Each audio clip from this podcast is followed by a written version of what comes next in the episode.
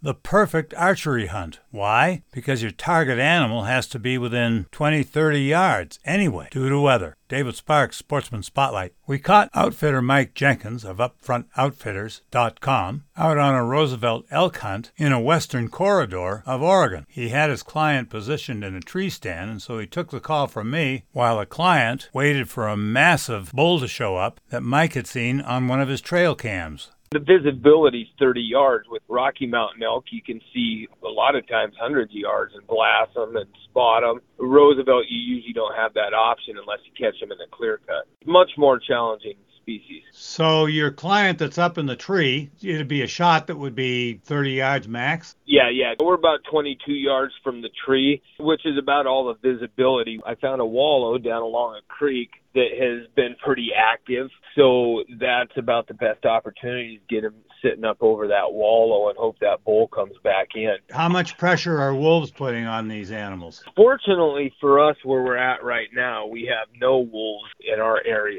So we don't have to worry about the wolves, at least not yet. And when they do get here, we're going to be in some serious trouble, though, because it's so thick and brushy. I mean, once they get here, they're never going to get rid of them. So many elements to consider when you're hunting them. That's why it's great to have an outfitter. David Sparks, Sportsman Spotlight.